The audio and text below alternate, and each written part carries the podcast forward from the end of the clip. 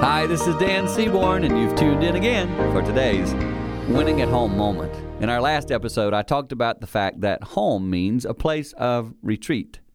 Today, I want to elaborate on that a bit. I want to ask you are you establishing that in your home? You say, what, what does that mean? What does that look like? Well, here, here's a good example. Can your children bring up and talk about anything?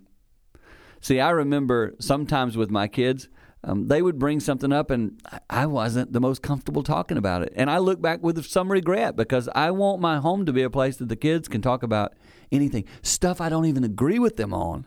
It's got to be a place where they share that stuff. Seek to build that type of environment. Don't be a reactor, be a creator. Create a place where people feel safe to even discuss issues that might be hard to talk about. That sounds like a place of retreat to me. Sounds like a home. When you do that, you're winning at home.